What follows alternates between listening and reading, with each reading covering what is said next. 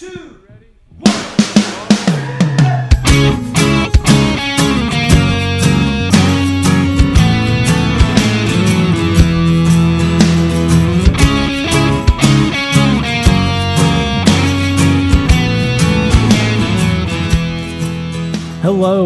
Say That, the podcast where your big questions get real answers. My name is Matt King. I'm your host here in the city of Chicago, and join me here is Glenn Fitzgerald, the president of Mission USA. The president of Mission USA.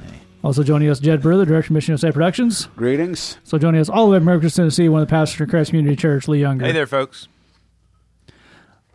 Well, I think we're uh, we're back. We're ready. Yeah. Uh, you know, about excited for this Labor Day holiday. Shall we just get into it, gentlemen? I think we should get right places to the wisdom. I like to get right down to business. Let's just do this thing. First question comes in anonymous. Wait a second, there's an emergency. Who to thunk? Well, that is a surprise. I declare a state of emergency. Now, uh, I think state of emergency makes it sound a little official for my taste. Well, okay. Here's what uh, here's what we're dealing with. We're dealing with a lot of theological concerns that people have out there. Okay. It would be if you let me read the question. Here's what's going on. We have a, a follower. She's a super fan. Ooh. Okay. Uh, her name is Jenny Catherine. Okay. Uh, she's on she's on the Tumblr. Okay. And uh, here's what she writes, and I, I think it, it it deserves a full scrutiny. Here's what she says My sister doesn't believe me that if I say bless you right at the synchronized moment she sneezes, it counts double. Okay. I'm just saying it is a thing, and even though it's a thing I made up, it should go viral. The blessings counting as double blessings should go viral, not the sneezing or the cause of the sneezing. Just to be clear, I'm not in favor of people being sick. That's Okay. Because- important. So we're not in some kind of um, Walking Dead zombie virus thing. Yeah. Uh, so this is what we're working with. It's a theological question that that that could just split everything right down the middle. Now, Glenn, are you more interested in this idea of the double blessing, or do you just like the idea of people things made up, things that people made up out of whole cloth getting to go viral? Well, there's that. Because you're working a number of angles on that front. Yeah. Uh, I'm always, in fact, I think anything that I say, I if you, I think it should be viral. Sure. Uh, so there's that. But yes, I, I think here's the thing: is if you can time it Right. right for the exact moment, Right. because sometimes you can see it coming. Sure. You know, you look at somebody, they're going, ah, oh, eh, eh." They're kind of telegraphing their punch. you can you can get right in there, Right. and that shows you care. Sure. Absolutely. You know what I mean? At least shows you're paying a creepy amount of attention to their nose. I mean, you're you're hanging on their every sneeze. Sure. Absolutely. That's true. Okay, It's a great Steve Winwood song. and here's the thing: is it's like uh you you got you play Scrabble, right? This is like a triple word score. Okay. That's basically all we're talking about here. But now this double blessing is that redeemable for cash? I don't believe so. No. Is At it some churches, is it redeemable for internet dollars? Possibly. Well, because we got to figure out what's the what's the currency here, man. What Right. can we? If I get a double blessing, let's say we, because I mean, we could engineer a situation where you could we could get some double blessings going. No, wait a second. What I'm hearing you saying is Yes, sir. We get the people onto the double blessing scenario. Right. They cut us a piece This off. is what I'm oh, wow. saying. They move up to the gold level. I Yes. think this is what led to the mortgage crisis, and but then I'm not sure. And then the people underneath them pass on this thing about double blessing. This is what I'm talking about. and then they pass that up to us on the gold And we level. get a little piece of every blessing. You're It's, talking about a pyramid blessing. It's like, well, no. it's multi-level blessing, and what's wrong with that? It's a Direct trapezoidal shaped It's a Tower- tetrahedron of blessing, and isn't that what the Lord would intend? Isn't that what the Lord would intend? It's a Ponzi blessing. There's no actual blessing underneath this to, to carry the whole thing. Here's my problem with this thing is it sounds to me like if I'm if I'm the one sneezing and then you're all directing your attention at me and you're trying to time it right, you're Yeah. you're not really showing compassion for my sneeze. You're really trying to find out what can I get out of this for me. And so my my sneeze becomes an opportunity for you to cash in on the Lord's goodness. That's correct. Yes, Yeah, you've read that exactly right. Couple things. One, take your hippie crap elsewhere. um, and yeah, I think I think Lee's got that dead to rights. That's Look, what that- I like about that's it. That's kind of the whole point of Christianity showing off how holy you can Yeah, be. seriously. I mean, that's uh, I don't know where you've been this whole time. No, I think Lee is onto something here because you know the double blessing is important, Right. But I think if we really wanted to get something to go viral on the Christian, you know, Christian ways, tap into the zeitgeist. What what do the Christians love more than blessings? Tell me. Feelings. Yeah, they Whoa. do. They love So how can you have double feelings about a sneeze? Whoa. Yeah, yeah. Well, You I could mean, we write could- some Tumblr poetry. Sure, we could do it this way, right? We could say normally someone sneezes, the polite thing to do to show you care. Say, "Oh, you feeling okay?" Sure. You know, you, you throw that in there. But maybe the double feelings is you ask twice. The first time, normal, just hey, you know, you you feeling okay. Second, creepy close talk. Hey, bro, if you're not feeling well, Sure. you know, I mean, I just if there's anything I can do to help. Y'all can't see this at home because it's not a visual program, but I'm leaning in on that For right no now. reason, as he because as he pointed out, not a visual program. I'm just committing to this. Close He's just sure that the creepy will come in in the audio. He's he's he's doing the close talking Theater of the the, mind. Hey, hey, bro! Jed. If, if you're just not feeling well today, I just if I could like make you like some homemade chicken soup. Yeah, there you go. My nana's recipe. It's, like, well, really see, delicious. but Jed, you're offering to help, oh, that which is true. not oh, what well, internet yeah. feelings are about. That's true. Okay. You- what you got to do is flip it. Okay. And the first one is, man, you okay? Then you go, there was a time when I felt sick. there it is. Wow. There it is. There and it now is. I got That's four nice. paragraphs about that, and just man, it was a hard time, and I but I had strength and got through. And yeah, wait, what were you saying? yeah, that's good. That that is the double blessing right there. Well, you know, sometimes when you're around the super earnest ones, when Got to you, make their illness about you. when you t- tell them how you're doing, they they give you that. Mm. So just if you could time that right on top of the sneeze, Okay, so, so it's sort of a, uh, uh, shoo, Oh wow, you know, that was pretty hardcore. And I, I think I think we're onto something here now. So we've got you know creepy close talking, good. right. We've got absolutely make it about you. Yeah. That's Right. good.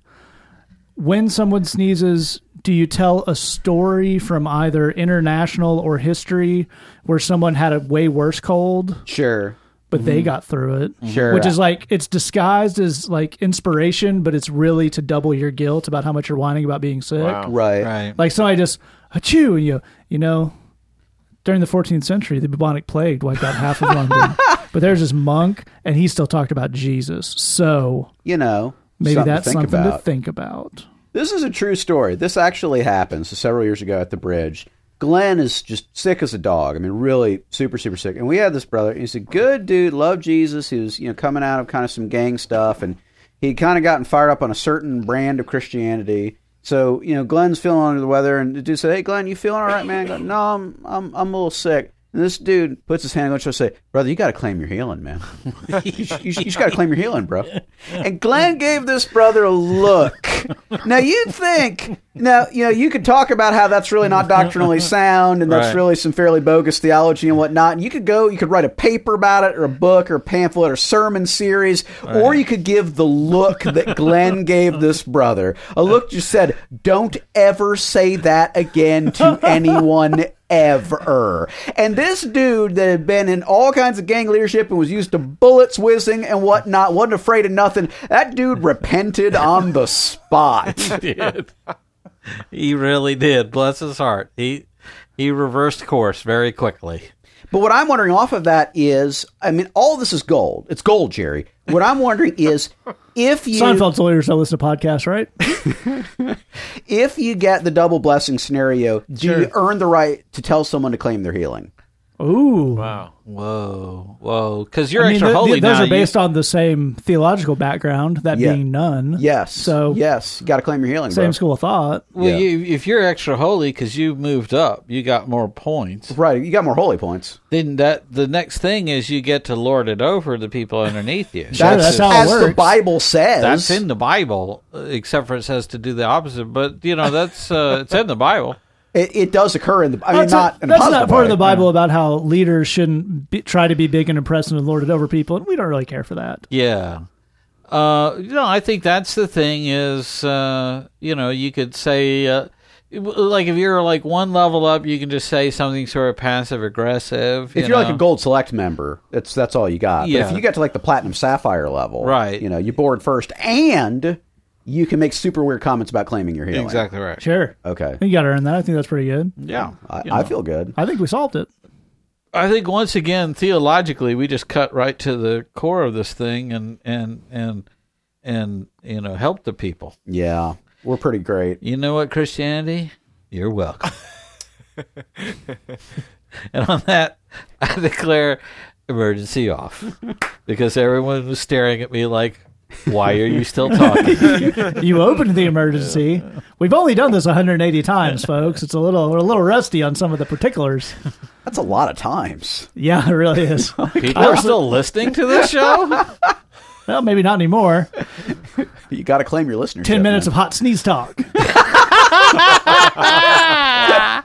That's what the people are clamoring for. Yeah. Oh Lord Jesus, we just want to thank you today for that fast forward button. Yeah. How many times have you hit the 15 seconds ahead button? Write in. Let us know. We'll have a contest. All right. We're going to. We want to jump to our first question. We have to talk about Bridgebox first sneezing, diseases, making fun of Christianity. Nope, no segue this week. Bridgebox is good. it's only eight dollars a month. That money goes to support inner urban ministry here in inner, inner here in inner city Chicago. Maybe it'll help pay for my diction lessons one of these days. and won't that be a happy day for us all? But for now, it helps us hire part-time employees to work at our bridge program. Guys who are coming out of jail, coming out of addiction. We're actually hopefully getting ready to make another part-time hire Nice. for guys who can interact with folks at the bridge, help us make that service run a lot more because a 50 person service is a lot for our seven person staff to run around and interact with people. Bridgebox helps us hire people who wouldn't otherwise be able to get a ministry job to make sure nobody falls through the cracks. It gets a lot of ministry done coming and going, and you get cool stuff, sermons, songs, Bible studies, etc. for yourself. You can sign up $8 a month, missionusa.com slash bridgebox. Now we shall jump into our first question. It comes in anonymously to our Tumblr inbox. And it says, I go to a church that is very scholarly. We study the original Hebrew and Greek. It's very informative, and I'm and I am fairly intelligent on Bible stuff because of it. But I feel like I have no real relationship with my Lord and Savior. Matt Editorialize here. Great job, church.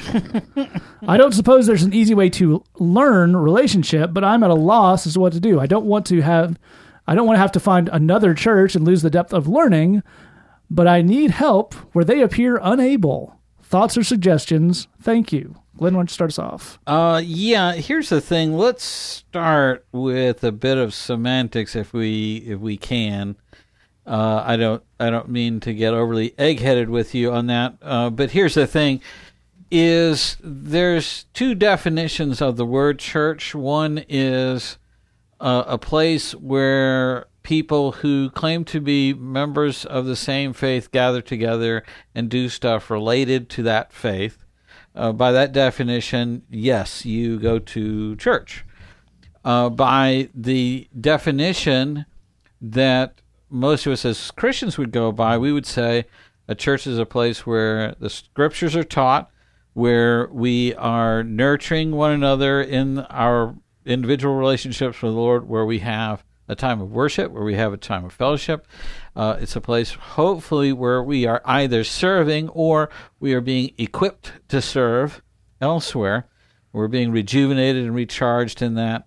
And uh, we're learning how to apply Scripture to our individual lives. All that's meant to take place. That's the definition of church. Some of that can happen in, uh, let's say, a Bible study that's sort of outside the church. It meets on a different day than Sunday or something like that. That's fine. There's nothing wrong with that. And that and, and it can be all kind of you, you so you can sort of mix, mix and match the different pieces and stuff. So that's that part's fine. You're missing uh, the important pieces. You might even say the essential pieces. Uh, you've got one piece, and this piece is not even allowing your church to define itself as a church. Yeah. You're a place where you learn about Bible stuff. You would either call a seminary or a Bible college or A uh, library. uh, yeah, a library or or what have you. Uh, BibleHub.com. yeah, I, I I learned about the Bible in in my the little office upstairs there, but I don't call that church because it's not church because there aren't church activities taking place there. Uh, there. There isn't a church life there. There isn't a body life taking place there. So in that sense, not to be ugly, but you don't go to a church, my brother. That's the problem that we're dealing with. You go to a place where you're you're learning the Bible, and here's the bad part uh, or, or the, the, the tricky part about that is you could actually be learning that anywhere. You don't have to be in a church environment or a classroom environment or a group environment. I think it's good to study the Bible in a group environment. I think that's that part is fine. Um, but you definitely need to recognize that you are like, again you, that you're missing the essential pieces of this. I've got a couple of other things I want to send that, but let me send this around to these other guys, kind of get them to jump in. Uh, but I think part of this needs to start with an acknowledgement of this church i- is not just that they are weak in certain areas. They have massive gaping holes in the essential areas and are not really functioning as a church just yet. I think you're totally right. I think one of the things we're looking at here, we'll probably get into this more as we go along, is that um, every church has their strengths and weaknesses. And one of the things you could do is address those weaknesses, much like you can an individual head on, but that's super hard. So, one of the things a lot of places do to varying degrees of success is try to overcompensate what they're good at to kind of cover for what they're not good at. In some places that work, in some ways, proportions that can work. What's going on here is you have them um, over, as Glenn is saying, doubling down on the uh, scholarly stuff to make up for the lack of relationship stuff, and that's actually ruins everything because the, all the learning doesn't actually work apart from the relationship. Can you talk us through that, Lee? Yeah, absolutely. The the thing is is that uh, as Glenn's saying, if you can do this the biblical learning thing anywhere, in fact, there are a lot of people who are considered world renowned experts on b- biblical theology, and they don't even know Jesus at all. They Yeah, and in fact, if you were to ask them, they would not define themselves as believers in Jesus or sometimes even as believers in God, but they're experts in that book. They're experts in the text, in the Hebrew and the Greek and everything that you're talking about. They are experts in the archaeology, they're experts in the culture and the history and the whole thing. There's no actual spiritual value to learning those to learning those things that you're talking about if they are not paired with a relationship with Jesus if they're not paired with ministry or serving somebody or helping somebody in the name of Jesus, then there is no spiritual value to those things. And actually, when you when you do look through the gospels, you find that that those kinds of folks were the people that were in Jesus' way all the time. And these were the people that Jesus went off on all the time. You you find Jesus um, compassionate and hanging out with and partying with the the sinners and the folks whose lives were falling apart in every way. And it was the people that had all of the biblical learning that he would tee off on and go off on. And so that that is a problem. And and so you know the, one of the questions to ask yourself is um, if I don't have this relationship with Jesus, why is it that I want all this biblical intelligence? What is Yeah. that giving me, and why is that? Um, an why do I feel that that's an important thing that I that that I want to hang on to? And I ask that because Glenn brings up a great point, which is you don't actually go to a church. Um, if you if you knew that around the next block was a church where today you could hook up the relationship piece, would you leave the one where you're at and go to that one? That's an important question because that Right. answers do I actually want this relationship piece or is there something about all this biblical intelligence that I'm holding on to as a treasure? I like feeling smart. And I'm not judging mm-hmm. you on that. If that's where you are, it's where you are. But what what I am saying is if you knew you could get that today somewhere else, would you go for that? I think it would be really interesting to conduct a little experiment, which would be to go find a ministry that is uh, a ministry whose focus and target is elderly people, um, little kids, or folks with special needs, and watch those people do ministry. And see if it's not the polar opposite of everything that you've experienced in church so far. And see if you don't find some of the spiritual life that you're missing out on. And see how that how something like that hits you that's a fantastic point. It really transfers into what I'd like to get Jed to close out here with. Let's obviously, I think um, Glenn and Lee have done a great job addressing the church part of it, and you can draw your own conclusions from that new church. But uh, let's look at this from just the standard. If this is a person who says, "I know a lot about the Bible, I don't feel like I have a relationship with Jesus," how do I start off on that foot? Maybe independent from the church thing. Absolutely, it's a great question. We appreciate you writing in. So a relationship with God actually works a lot like a relationship with anybody else. Um, the the cornerstone of any relationship is communication. Uh, that's that's actually what makes relationships. Um, so, with you know with your buddy, you'd go and you'd grab a cup of coffee and you'd just hang out for a while and you'd talk and you know he'd do some talking and you'd do some talking and you'd you'd get to know one another. Um, uh, uh, building a relationship with God actually works kind of the same way. Uh, we call that prayer instead of you know conversation, uh, but you go and spend time with God and you you tell Him about how you're doing and things that concern you, things you're excited about, things you're afraid about, things you hope for, things you're concerned about, and you know you you learn little bit by little bit to try and listen to what God has to say to you in return. Um, but that's that's actually kind of the cornerstone of a relationship with God is that sense of communication. I'm assuming, based on your question, that you're that you're saved, that you've made a faith decision for Jesus. If you haven't, I want to real quick just make it clear for other people that are listening. Um, the beginning, beginning, beginning of a relationship with God is um, uh, accepting Jesus' offer of salvation. Right. Um, that's that's saying that, that God offers you uh, eternal life in paradise as a free gift purchased by Jesus' death on the cross, and you accept that for yourself. That's we want to be clear. That's that's the beginning of a relationship with God. But Right. then living it out is that interaction piece, is that spending time together piece, is that talking and communicating and listening piece. And and there is an element of teaching that we can do about that. Absolutely. You know, Absolutely, absolutely. Here's the one thing that I would add to that in terms of developing that relationship, and I think it harkens back to um, something Lee was saying, which is if I want to develop a relationship with another person, not only would I spend time talking, but we would do things together. Um, You know, uh, you know, we'd you know go to the coffee shop and we'd talk, but we'd also go play racquetball, or you know, uh, you know, go watch a movie, or you know, uh, go have some kind of adventure together. Well, I think Jesus wants to have adventures with you.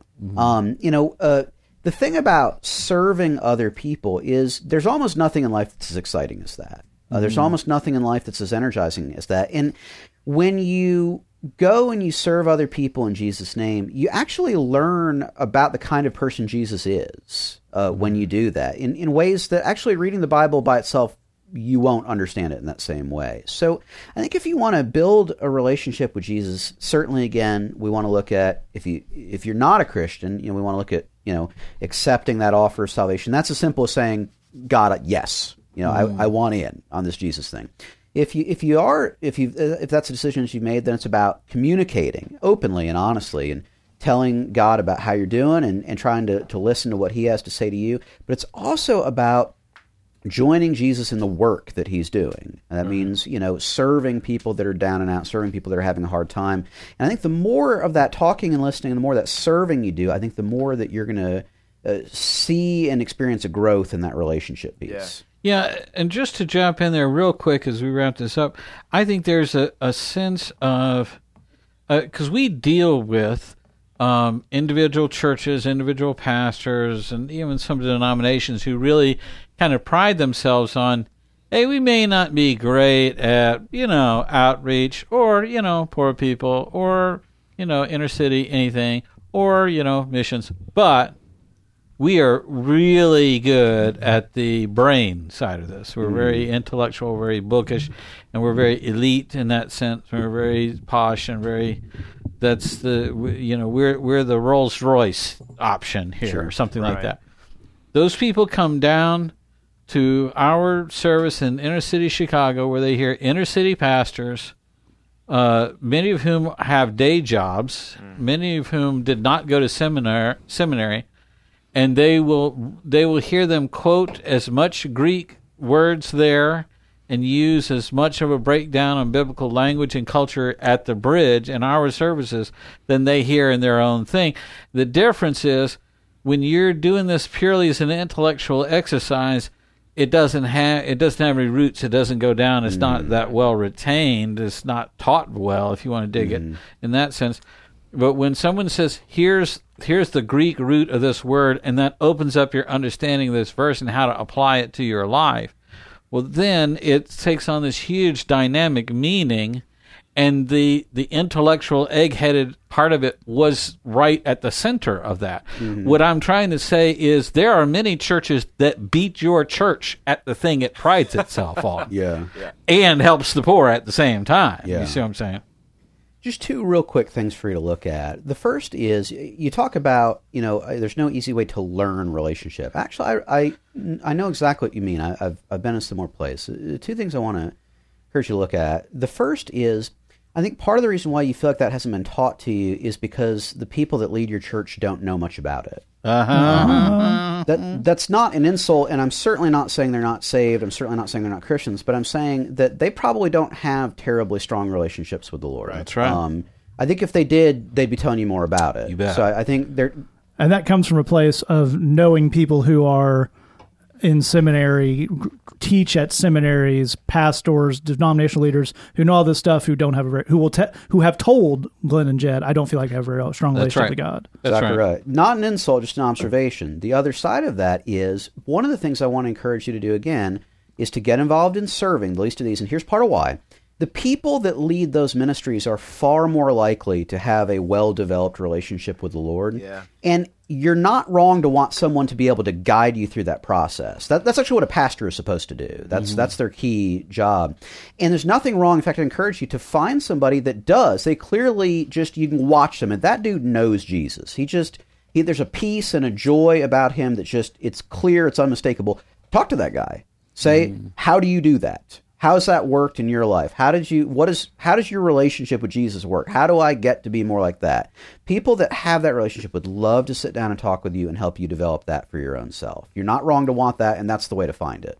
And it's absolutely true. I will, um, because we don't get a lot of uh, detail on a lot of these questions. I'll give take a slightly different angle on this. Of as Glenn started out when we said this, you know, there are different theories on the way to do church and get kind of everybody all the bits they need.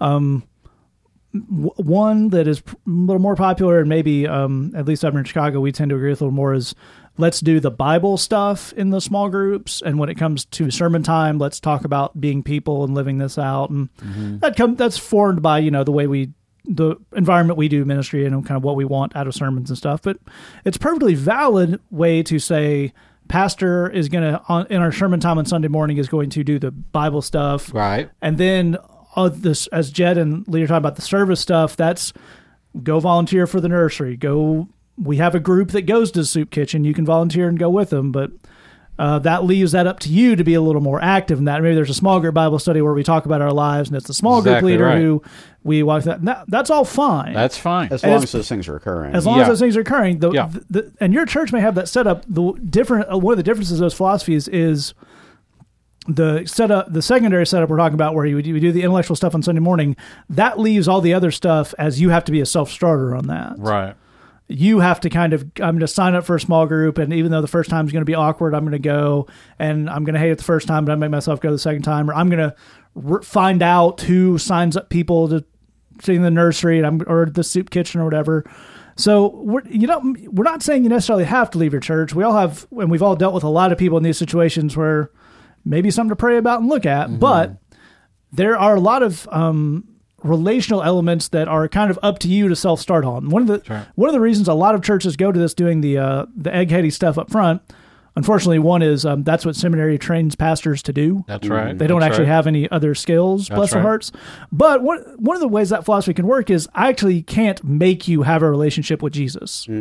I can through lecture I can impart Greek and Hebrew to you. That's not that hard. Right. I can't actually stand up front and no matter how good a preacher I am, make you want to go serve and grow deeper. So Right.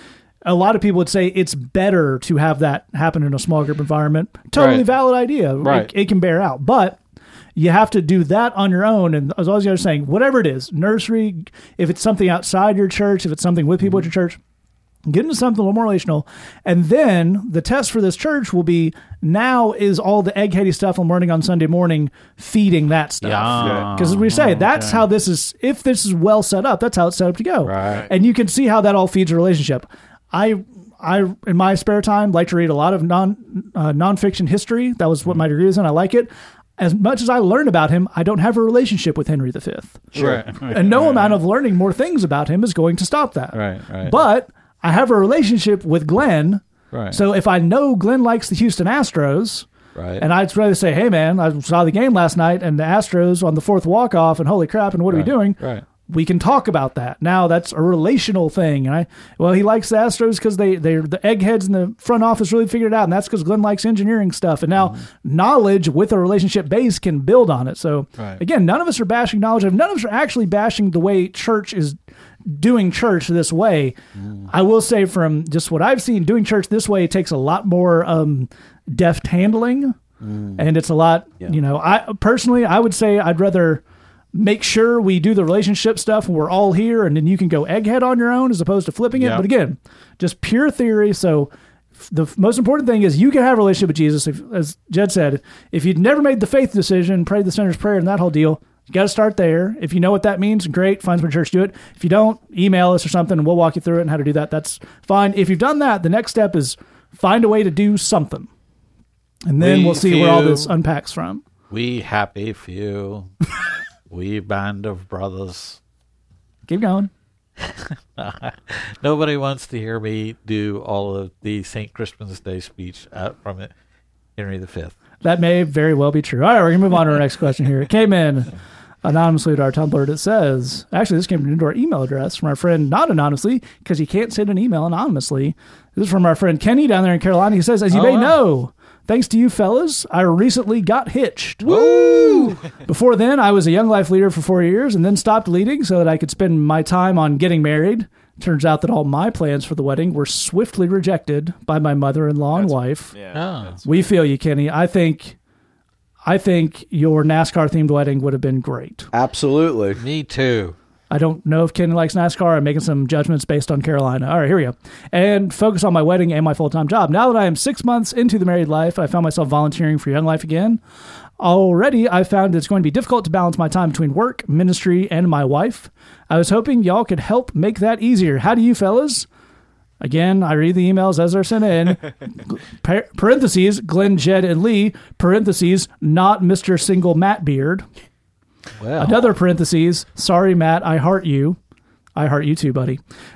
Balance your time between ministry and wife time. And Lee, you are married and have a full time job and are a young life leader. So why don't you start us off? I am those things, and I have to say, I've known you for a long time, Matt. That's the first time I've heard you use the the phrase "I heart you too." Yeah. Well, maybe if you paid a little more attention. Wow. Well, uh, first off, congratulations on getting married, man. That's that's fantastic. Um, um, and I will say, one of us. one of the Never mind. Keep going. one of the things for uh, for for Christy and myself, we actually do a lot of our church ministry together. We we uh, we do high school ministry together. We do worship ministry together. We we do so we we team up on a lot of, of ministry. We've done a lot of jail ministry together, and that's that's really really cool. So what to whatever extent that you guys can work together in a ministry, you're going to find that super rewarding and and uh, in every possible way. But uh, when you specifically are talking about this young life stuff, where this is something you're involved in that she's not, it's really going to be like anything else in your marriage where you're going to have to face this thing head up talk talk about it and and figure out what is you know look at our schedules and figure out what uh, you know what makes sense for my level of commitment and how can i keep this balanced with the time that we're spending together. And the, the way that works for us is we, we have a few things that, that we do on this. So figure out, you know, with with the young life commitments, where can we make sure that we have some really awesome, you know, couple time and family time and everything outside of all that stuff? And then when you set those what whatever those boundaries are going to be, you know, you're going to hang out your with your wife at this time and not do, you know, this young life thing over here or there's not a young life thing on this day, so we're going to hang out, we're going to have a date or whatever. Then you need to make sure, and this is important because if uh, I know from experience if you're doing young life ministry, you're going to have high school kids texting you and calling you and you know getting in touch with you on social media on your your phone's going to be buzzing a lot. If you're on a date with your wife and you've set that time aside be hard and fast on those boundaries. Do not answer Yeah, just yeah. set up caution tape around that time and make a thing. I am not going to answer this high school guy who's texting me about this girl that he likes in his math class I'm not going to do that. This is this time that we have is is going to be a sacred time, and so you don't you know that dude can wait.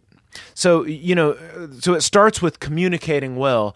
What are you know what can we do in our time together? One thing that I would highly encourage you to do is because eventually you you may have kids and you're going to have family and your kids are going to you know you're going to have to balance your time with your kids and your wife and everything with all of this ministry is with the time that I'm not doing that ministry and I'm just hanging out with my with my family, my wife or my kids or whatever. For you right now it's just your wife.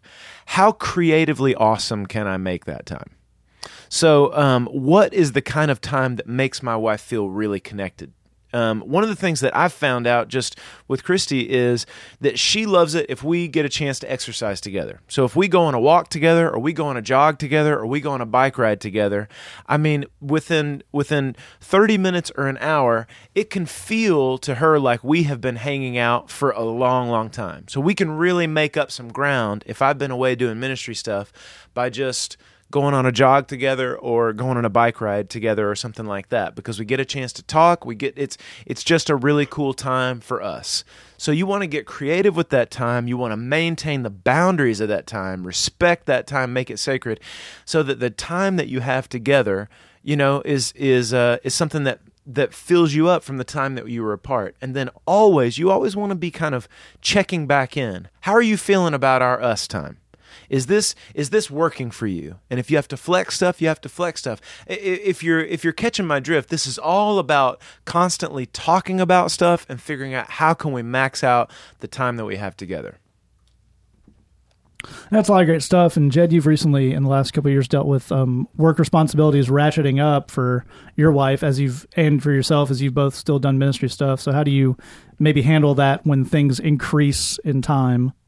Well, it's a great question. Ditto everything Lee said. He's he's right on the money with all of it. Um, Yeah. commu- communication. Um, that's really, in many ways, the answer to every potential problem in a marriage relationship. I mean, and you kind of can't overdo it. Uh, I mean, talk through everything in intricate detail. I think part of the issue here, in a weird way, is trust. Um, and here's why: is I think people wonder who comes first. Am I in, Yeah. am I in competition with this ministry? Yes. Um, and um, if if we get to a place where we're feeling like we're in competition, there's a huge problem. You betcha. Um, so the thing that Hallie and I work very, very hard to to do with each other is to be clear: you come first, no matter what. right. Um, I have I have these obligations for you know my work and my ministry. Let's figure out together how to meet those, given that you come first. Right. Given that if I have to choose between the two, I'm choosing you every That's right. time, no question, no hesitation Absolutely. given that, how do we fit what we can fit in of all these other things? Now, part of what that means is sometimes, um, not as often as you might expect, but sometimes it is going to come down to there's something Hallie needs, and there's something you know that's a ministry thing, and it's going to need to be Hallie. Right. Um, we're going to need to. Uh, I'm going to need to call off and cancel, get somebody else in there and whatnot. Again, if you communicate well and plan well, that doesn't happen nearly as often as you'd expect. And part of what happens is if you build that trust relationship um, I think the other person is far more likely to be understanding and say, "Look, what we can do, go do your thing." Right. When you get back, though, Right. We're Yes. going to really get into it and talk Yes. this out and, and have this time so that true conflicts where it's got to be black or white one or the other are actually pretty rare That's right. you know every every once in a blue moon they they happen but the thing that you really really want to be on the lookout and you know matt to your question as you know when a situation kind of responsibilities are ratcheting up the thing you want to be on the lookout for is does the other person or do i feel like they're in competition That's right. um, between the relationship and the and the responsibilities Yeah. if we get into that situation, that is a danger zone, and we really, really want to uh, to uh, be careful about that. I'm uh, I'm looking ahead at uh, Glenn's notes, and I think he's got a thing that relates directly to that. Uh, but to be clear, if there's ever any sense of competition. Um, your spouse must come first, but here's the key thing: they need to know they come first. That's they need to be completely secure in that knowledge, because otherwise, that will lead to problems. Absolutely. Well, Glenn, Jed prematurely segued us, so why don't pick it up? And I should say, not only do I agree with what these saying, these guys are saying, what they're saying, this th- these this isn't the secret sauce. This is essential stuff. Yeah. This is must have all these things. If you don't do this, it will be a smoldering wreck. exactly right. Uh, my wife uh, likewise works w- with us in the ministry, but it- we should be clear. Jane and I don't do the exact same thing within Yeah. the ministry. So No, um, nobody wants you leading the children's ministry. That's that's really true. Least of all the children. um, but the thing is that what what we're doing there is I'm supporting her in what she's doing for the ministry. She's supporting me for what I'm doing in the ministry. So we're a team in that element. So it isn't an either or. But uh, I really want to key in wi- on on what Jed is saying there in terms of that competition piece. It's a it, it- when when when Jane and I got married, I tried to explain to her that it's not as if I have X amount of time for ministry and X amount of time for you. I have unlimited time for you. Period. It, whatever you need, that's what you get. So I trust that you would not over milk that. Yep. I trust that you would not put that to the test and just devise things for me just for you to get attention and whatever. I trust that you wouldn't keep me from doing ministry unless it's something really emergency, like you were saying. You know, can we talk about this later and, and that sort of thing? But if you tell me you need me to stop the world because you got to say something right, right. now and I need to hear it, the whole world's going to stop. You're my wife. I don't care about any of these other people, but I care about you. It's just you and me. The rest of these lunatics is, you know, They're on their own. they're on their own. You, uh, you and I are, are banding together against all the madness here. We're not going to let the madness in to the inner sanctum here and take over. So, uh, uh, you and I are going to always be on the same page.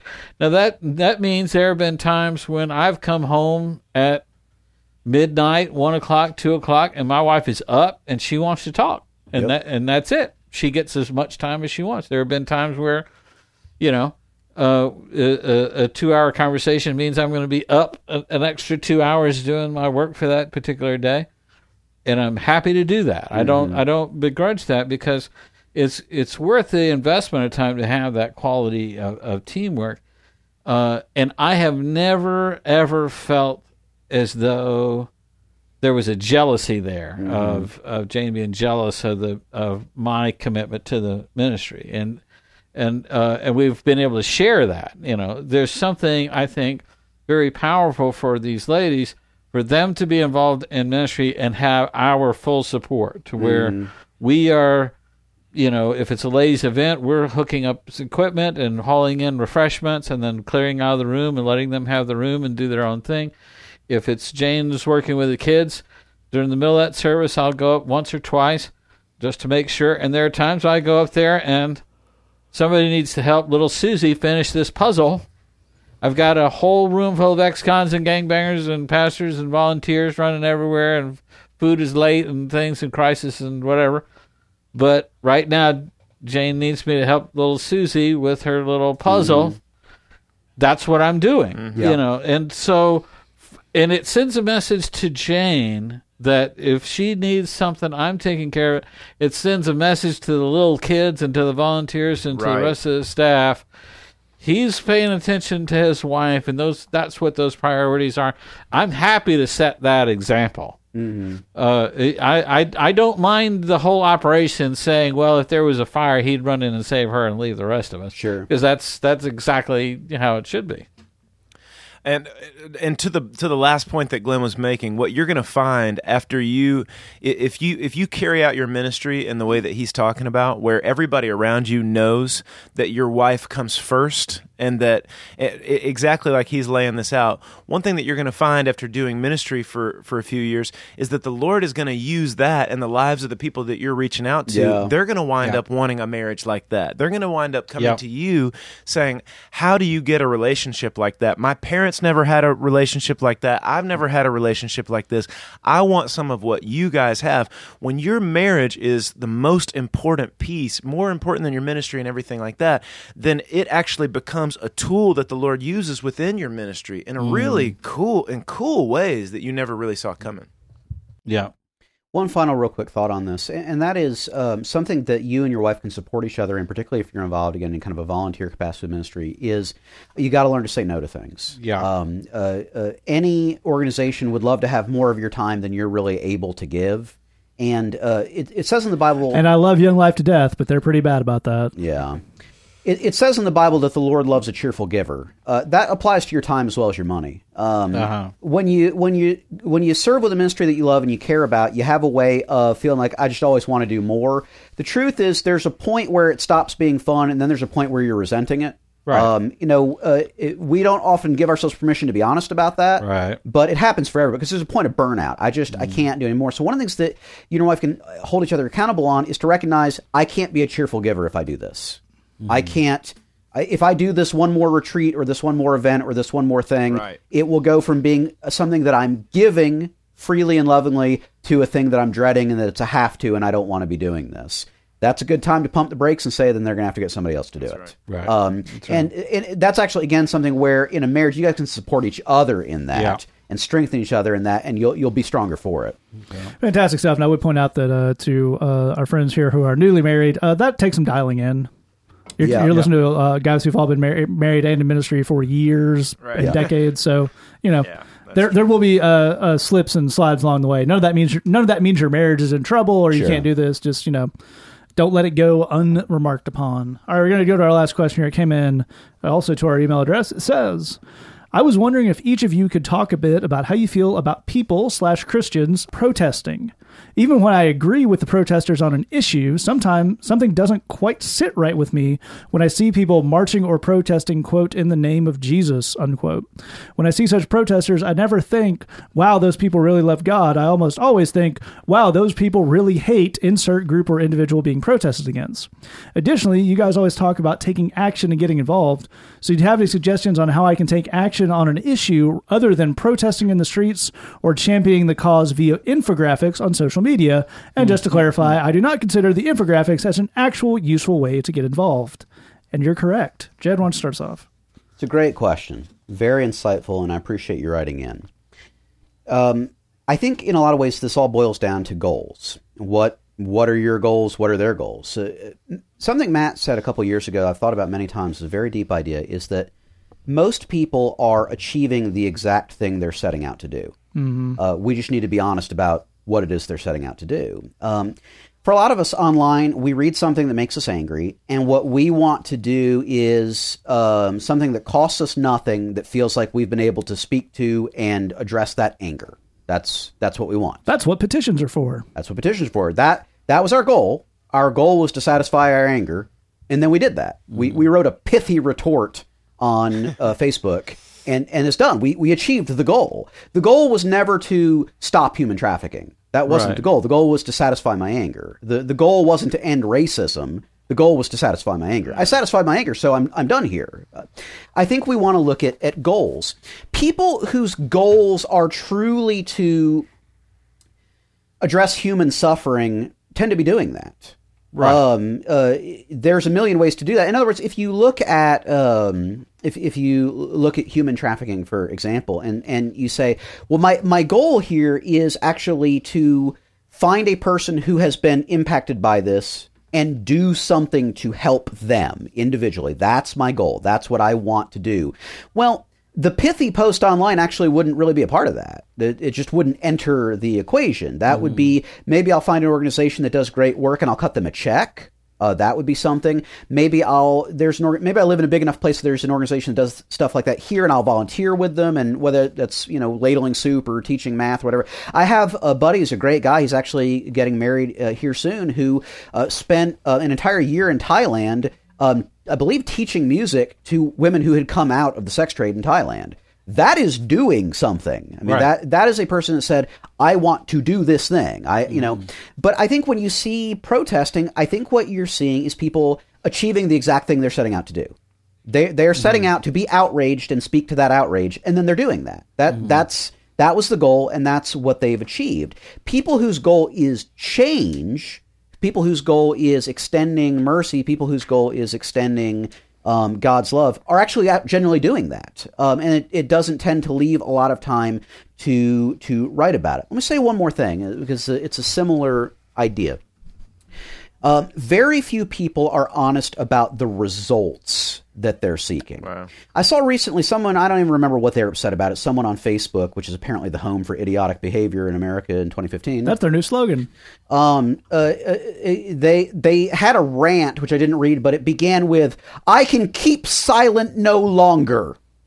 All right, now, this is not Was a this person Thomas Paine by not, any chance? It's not Thomas Paine. It's not a celebrity. It's not a not a public figure. Um, Nelson Mandela? Not Nelson Mandela. Is it? Because it would make sense if it was Nelson Mandela. Is it someone with Tourette's? Well, You're saying this is quite Then it's literal. true. Yeah, Yeah. yeah, They just literally can't keep silent. in honor of Oliver Sacks' recent passing, well done. Thank you. Well done. Okay, so I can keep silent no longer. All right, you're not Nelson Mandela. What are we talking about here? We want to ask what are what are the results that you're that you're seeking here? If your result is to say there's a thing in the world that I perceive as an injustice and I want to lessen it because I want to lessen injustice, a post on Facebook could not possibly lead to that. Mm-hmm. It could not. In, there is zero percent chance of that leading to that in any way. So, what results are you looking for? What are you trying to? What's the outcome that you're trying to achieve here, other than satisfying your anger in the moment?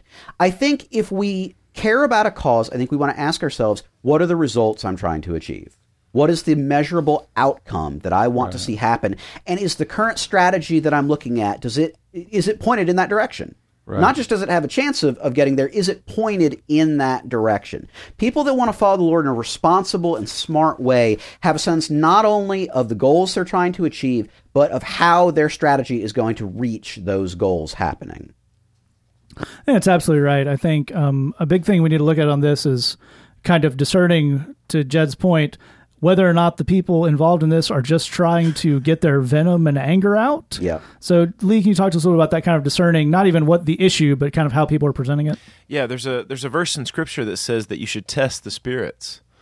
And when you look at some of this stuff, you you kind of test the spirits of the people that are involved. I mean, you look at their words. Is the rhetoric is it unkind? Is it judgmental? Is it is it is it inflamed? I mean, eh, you know, it's really interesting. We have I have a friend uh, here um, in our town who has he's he's a lawyer, a brill, uh, just a brilliant lawyer, and he could have been, you know, a super wealthy lawyer in any you know big city in the states, and actually really young in his career you know over 30 years ago he like he he tried this unbelievable case in front of the Supreme Court United States just really really sharp dude.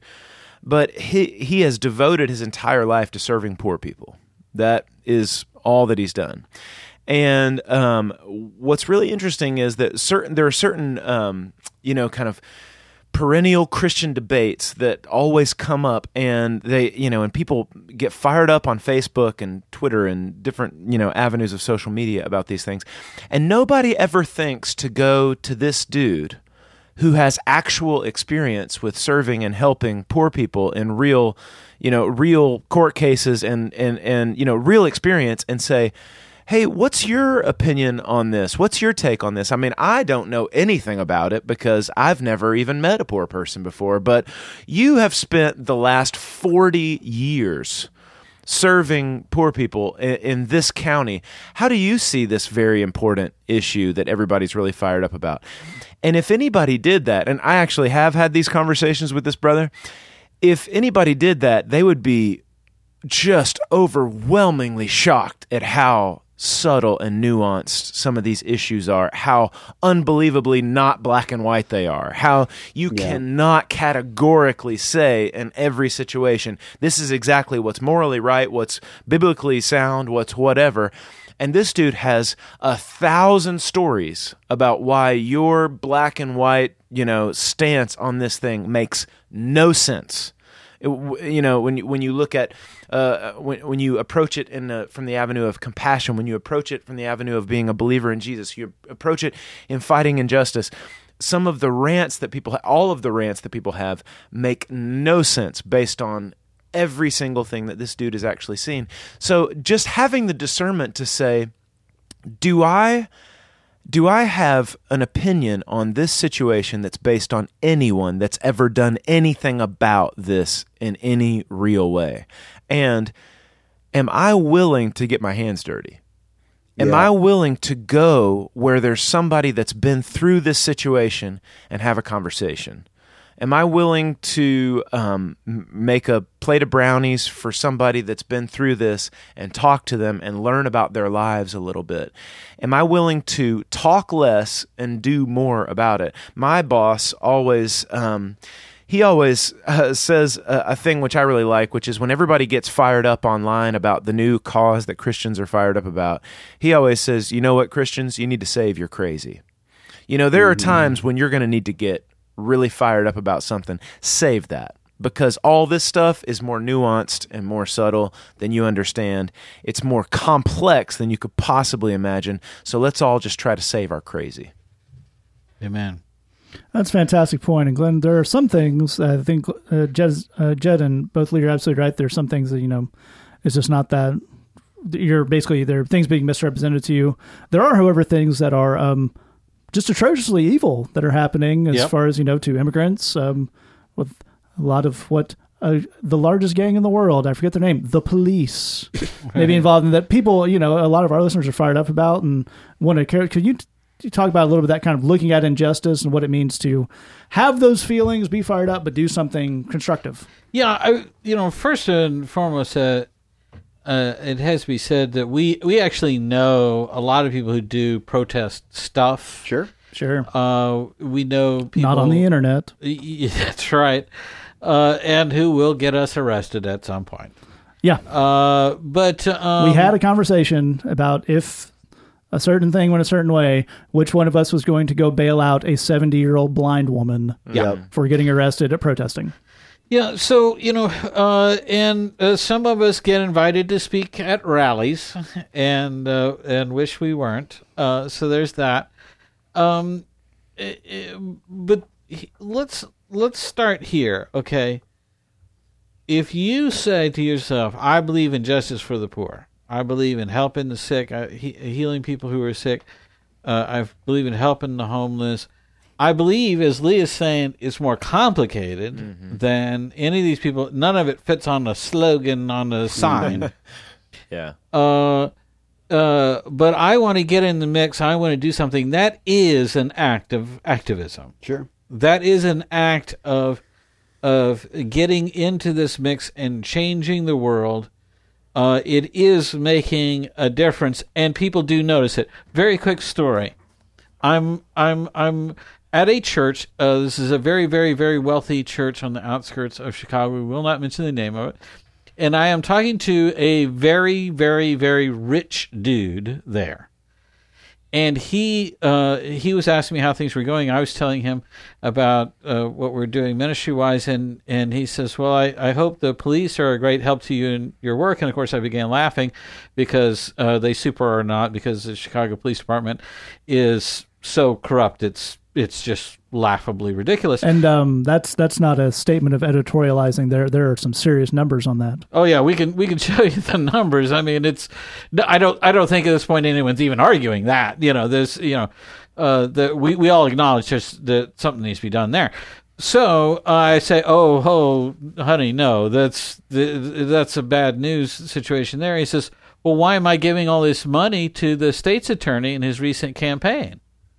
I said, "Well, I believe that's a lovely question. I think that's what you call um, your attempt to have a corrupt influence with your money. I think that's what that is. That's a pre-bribe. Yeah, exactly right. Uh, I, I apparently I have to explain bribing to you now. Is that what we're doing? And he's like, well, yeah, but I gave him all this money so that that that uh, we could clean up the streets. That's what you're trying to do. How is it you and him are on the opposite end of the stick? I said, well, here's the thing. When you were telling, when you were giving him all that money, were you barking like a mad dog about putting all these horrible criminals away, like everybody else was barking about that because that was something that you'd heard on TV the night before or something that scared you to death? And he kind of gave me that knowing look. I said, okay, so you set him out to do that. That's what he's been doing, and that's not what we're doing. It's contrary to the Lord's purpose, and that's how that goes. He's like, well, we could fix that. I said, oh, really? How is that? He said, this guy is here. We're at a church event. He says, he's here.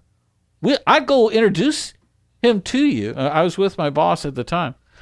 I'll introduce you guys to him, and you just tell him what you just told me. And we said, okay. He brings the state's attorney for who was at that time uh, uh, was the state's attorney of, of, of uh, Cook County over to the two of us. Before he in- introduced us, he had his finger. The dude had his finger out, pointed in both of our faces. Says, "I know exactly who you are. You testify at these sentencing hearings to make these guys get shorter sentences, and then you talk the judges into giving them a community service, and they serve their community service with you in your organization when we're trying to put them away. I know exactly who you are. I'm going to do everything I can to stop you, and I don't care how much money this guy gives me, one way or the other. Wow. And walks off. Okay? So that ended any concern on my part or whether I needed to put something on a sign to get somebody's attention. Yep. You stick up for the poor, somebody's going to notice and somebody's going to have an opinion about it. That's thing number one. Thing number two, I'm going to tell this as quick as I can. It's really about knowing how to apply leverage. If making a sign would apply the leverage to get the job done, I'd be the number one guy waving signs around. If putting something on, on Facebook was the way to get that done, then that'd be a great alternative. That is, as, as Joe was saying, it's about looking at the end result and backtracking. How do we actually get that done? We had a situation where uh, we had a guy who was falsely accused of a crime. Another guy uh, came forward and confessed, but because it was sort of an embarrassment the way the, the case had fallen out, the uh, the the police department kind of covered it up, and it was sort of a scandal, and it was a whole thing. So everybody in the neighborhood knew exactly how this had gone down. That the guy that they were pinning it on was a Christian guy. He had left the gang life. He was living a straight life. He was even ministering to his opposite to his uh, op- former opponents. You know, and um, so uh, this got out into the world of you know the the larger Chicago community.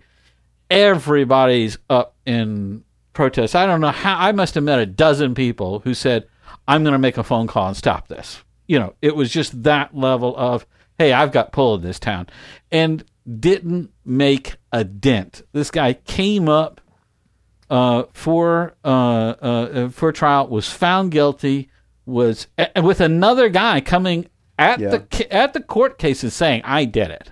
Still, this other guy is found guilty, put away. He's sent downstate. He's sitting there being found guilty. He's got like uh, at that point like a five year sentence, something like that. I think it was seven years with five to serve, something like that. He's sitting there downstate facility. Well, now his opposite gang had heard about this. And they said, This guy has been trying to get us saved. This guy has been trying to give us a message from God.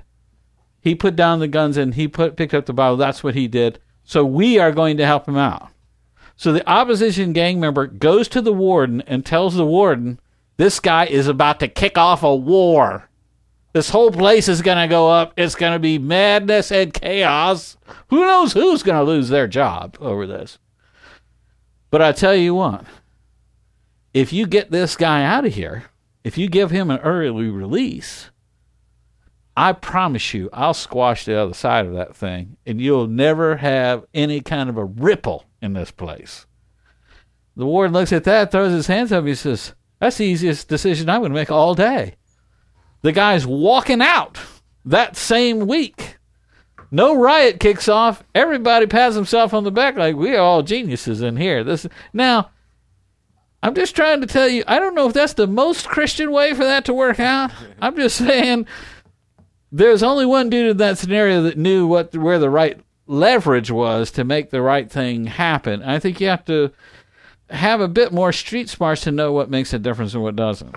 I think you're absolutely right. I think one of the things we're going to look at here, I think you brought up a very uh, important point of kind of fighting injustice, looking at kind of ways to address that. I think that goes to what uh, both Lee and Jed were talking about, about kind of do something. Um, there's some protests on some sides, some issues that are really kind of about going to increase injustice in the long run if they work, but Yeah. they really make certain white Christians feel better in the moment. Um, a good example of the thing on this whole deal is is a bit controversial, but go with me. Is Planned Parenthood.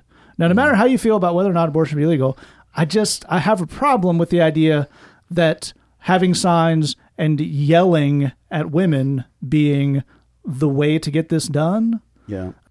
There are certain issues that stir up feelings Yep. and that's fine. And for some of us, a lot of us, police stuff is that that engages a lot of feeling in us. Now, what do we do about that? Do you just post? If you just post on online, yeah, I don't know. That's not gonna get too much done. Obviously, there's a weird way to go where you know, you know, be, try to become Batman and f- fix injustice on your own. That's not really going to get it done. No, that's good. Getting stirred up is fine if it's reasonable, but that doesn't accomplish anything Yeah. just a bunch of angry people showing up doesn't accomplish anything. To Glenn's point, one of the reasons is that the people in po- politicians, um, people in charge of your church, whatever, if we were trying to address the thing, know that about 85% of those people are just going to burn off. Yep. Because we all know that person who they're they're posting about this thing on this is the worst thing ever on Facebook this week, and then next next week this thing is the worst thing ever, and you've only, as to Jed's point of beginning, apparently all they want is to express rage. And they're doing that. And they're doing that. The problem is the Bible is pretty clear that things that come from a place of rage don't really, the Bible actually says that human anger does not lead to the righteousness God desires for Right. us. Mm-hmm.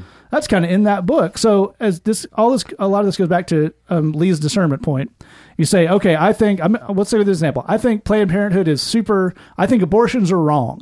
Okay. I think almost pretty much everyone would agree with you. What are you going to do about it?